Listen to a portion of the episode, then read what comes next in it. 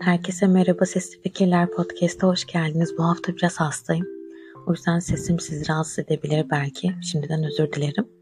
Bu bölümde Nermin Yıldırım'ın Bavula Sığmayan adlı öykü kitabından ilham alarak biraz aile ilişkileri üzerine konuşalım istiyorum. Biliyorum her ailenin işleyişi, kuralları, sınırları, iletişimi birbirinden çok farklı ve farklı olmasında hiçbir sakınca yok. Neden olsun? Ama şimdi öyle bir aileden bahsedeceğim ki bu aile hem size çok tanıdık hem de bir o kadar da yabancı hissettirecek kendinizi size. Gecenin bir yarısı bütün ihtişamıyla ay gökyüzünde paralı paralı parlarken ve siz de uykunuzun en derinlerinde sabah hatırlamayacağınız 10. rüyanızı görürken telefonunuz zangır zangır çalmaya başlar. Peki sonra bir çığlık, bir feryat kopuyordur diğer tarafta. Ve siz ne olduğunu anlamaya çalışırken ardı ardına sıralanan birkaç kelime kulağınızda bir çınlama, bir uğuldamayla sersemletir sizi. Baban beni aldatıyor.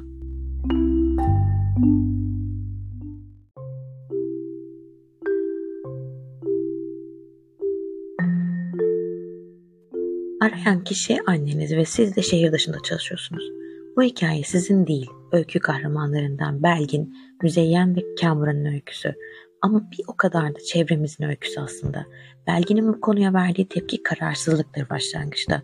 Belki ne yapacağını, tam olarak ne demesi gerektiğini bilmiyor olduğundan, belki de olayın verdiği şok etkisiyle de dumur olmasından kaynaklanıyor olabilir.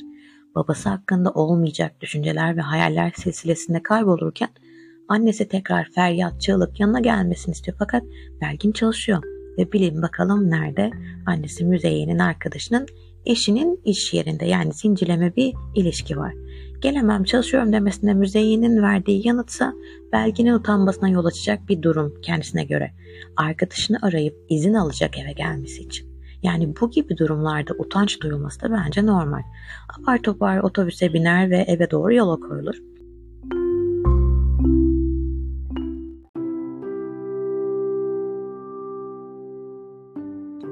Burada bir de abi figürü vardır Hakan. Abisini arayıp babam annemi aldatıyormuş dediğinde abisi kahkahalara boğulur. Belgin yine beklemediği bir tepkiyle karşılaşır. Sinirleri zaten yeterince bozulmamış gibi insanlar katmer katmer artırır ruh halinin kötüye gitmesine. Ardından otogara varıyor karşısında omuzları çökmüş, ihtiyarlamış ancak iki dirhem bir çekirdek babasını görür. Ne diyeceğini bilmez. Aklından tüm ihtimalleri sıralamaya başlar. Babası tüm bunlardan habersiz olabilir. Belginin tüm bunlardan haberi olmadığını düşünüyor olabilir gibi olasılıklar aklının sınırlarını kurcalarken babasının hoş geldin demesiyle aralarında sessizlik çukuruna bir taş atılmış olur. Taş yere düşünce Belgin sesle irkilir ve normal davranmaya gayret eder. Babasının eski model arabasına biner ve eve varırlar. Bir an evvel annesiyle konuşmak için can atan Belgin, annesinin şen şakrak sanki gece kendisini arayan kişi o değilmiş de tüm bunları kafasında kormuş gibi davranması iyiden iyiye yıpranmış sinirlerine tuz biber katmış olur. Belgin konuşmak istiyor, annesi ise her şeyin bir yeri, bir zamanı var. İçeri bir girelim de başlarız konuşmaya nidaları atıyordur. Çünkü konu komşu duymasın yaşadıklarını. Duyarlarsa rezil rüsva olurlar. İşte burası hepimizin çok iyi bildiği bir alan. Kol kırılır, yen içinde saklı kalır zira. Müzeyyen ısrarla konuyu ertelemeye devam eder ve takip eden zamanda anlaşılır ki aslında her şey farklı bir emel için kurulmuş bir seri olaydan ibarettir. Nasıl mı? Belgin uzun zamandır evlenmeye ayak direyen genç bir kadın ancak 68 yaşındaki annesi ve 74 yaşındaki babası artık mürüvvetini görmek isterler ve aynı gün kendisine görücü gelecektir. Belgin ise bundan haberi yoktur ta ki müzeyyen durumları apaçık söyleyinceye dek.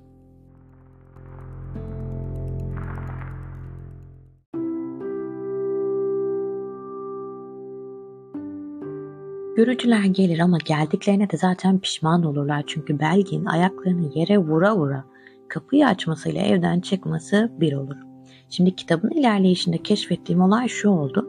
Bir olaya karşı üç ayrı kişiden alınan bir röportaj hayal edin. Ancak her birinin dil üslubu da öylesine özgün ve bir o kadar da şaşırtıcı ki hepsi farklı şeyler söylüyor.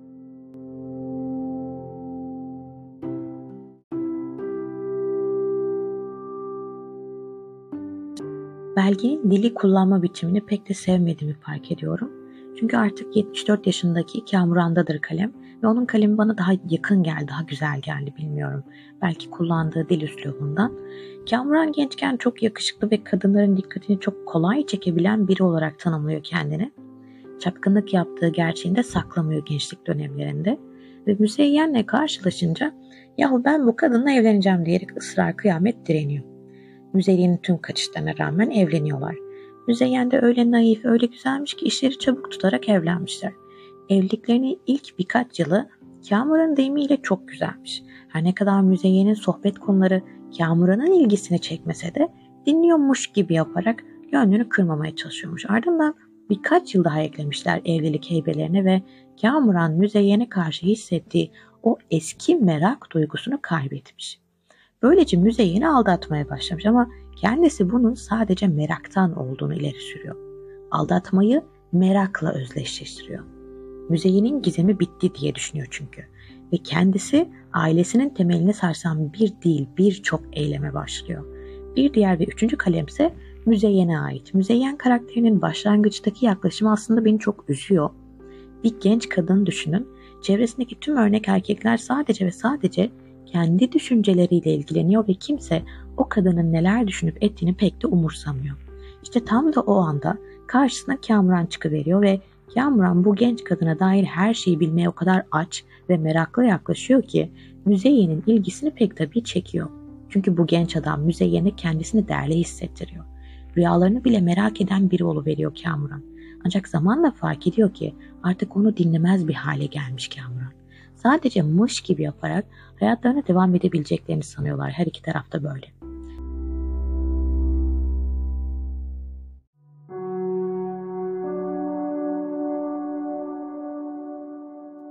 Ve sonra ilk aldatılması, sonra ikinci, üçüncü derken sayısını artık ikisi de tutamaz hale geliyor. Şimdi eminim diyorsunuz ki e niye boşanmıyorlar? Daha sağlıklısı her ikisi için. Bence de öyle ancak Müzeyyen'in sözlerini bizzat kendisinden duyun şimdi. Kamuran kaçıp sonra dönmek arzusundaydı. Ne şiş yansın ne kebap düsturuyla bütün ihtimalleri canlı tutmaya çalışıyordu. İlk ihaneti en acısıydı. Ben anladığımı Kamuran'a söylemeye ağır ettim fakat o gözümün içine baka baka yalanlar uydurmaya utanmadı. Önce üzüldüm hem de çok üzüldüm ama sonra o bir çare his yerini bir derin öfkeye bıraktı. Hiç düşünmedim değil evliliğimi bitirmeyi de düşündüm hem de defalarca. Fakat böyle zamanlarda vazgeçmek niyeyse yenilgi gibi geliyor. İnsan gelecek günlerini kurtarmak dururken geçenlerin beyhude olmadığını kendini ispata soyunuyor. Ben de hayatımı değiştirmektense tutup Kamuran'ı değiştirmekte, evine, yuvasına bağlı bir erkek haline getirmekte karar kıldım. Bunu sahiden yapabileceğimi sandım. Yanıldım.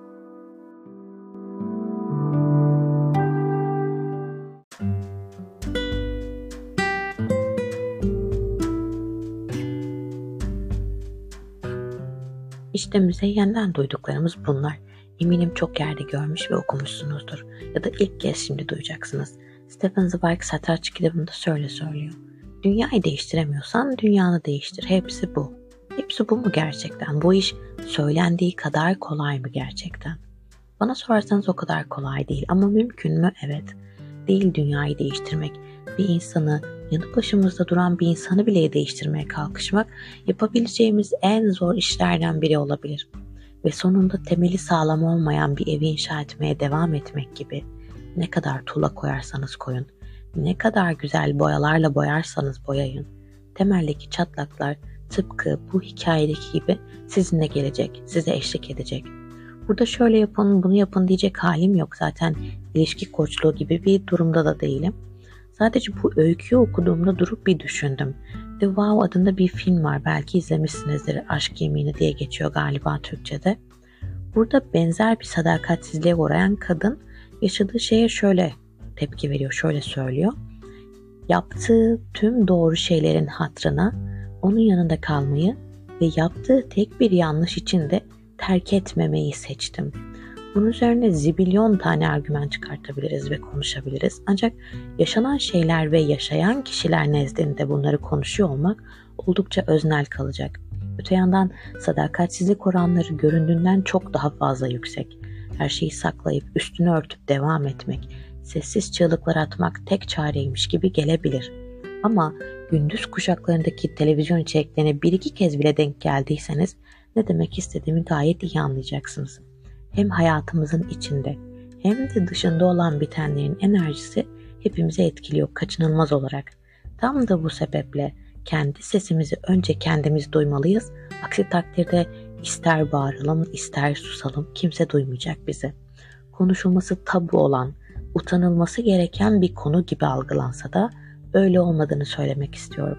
Bir sonraki bölümde görüşmek üzere. Hoşçakalın.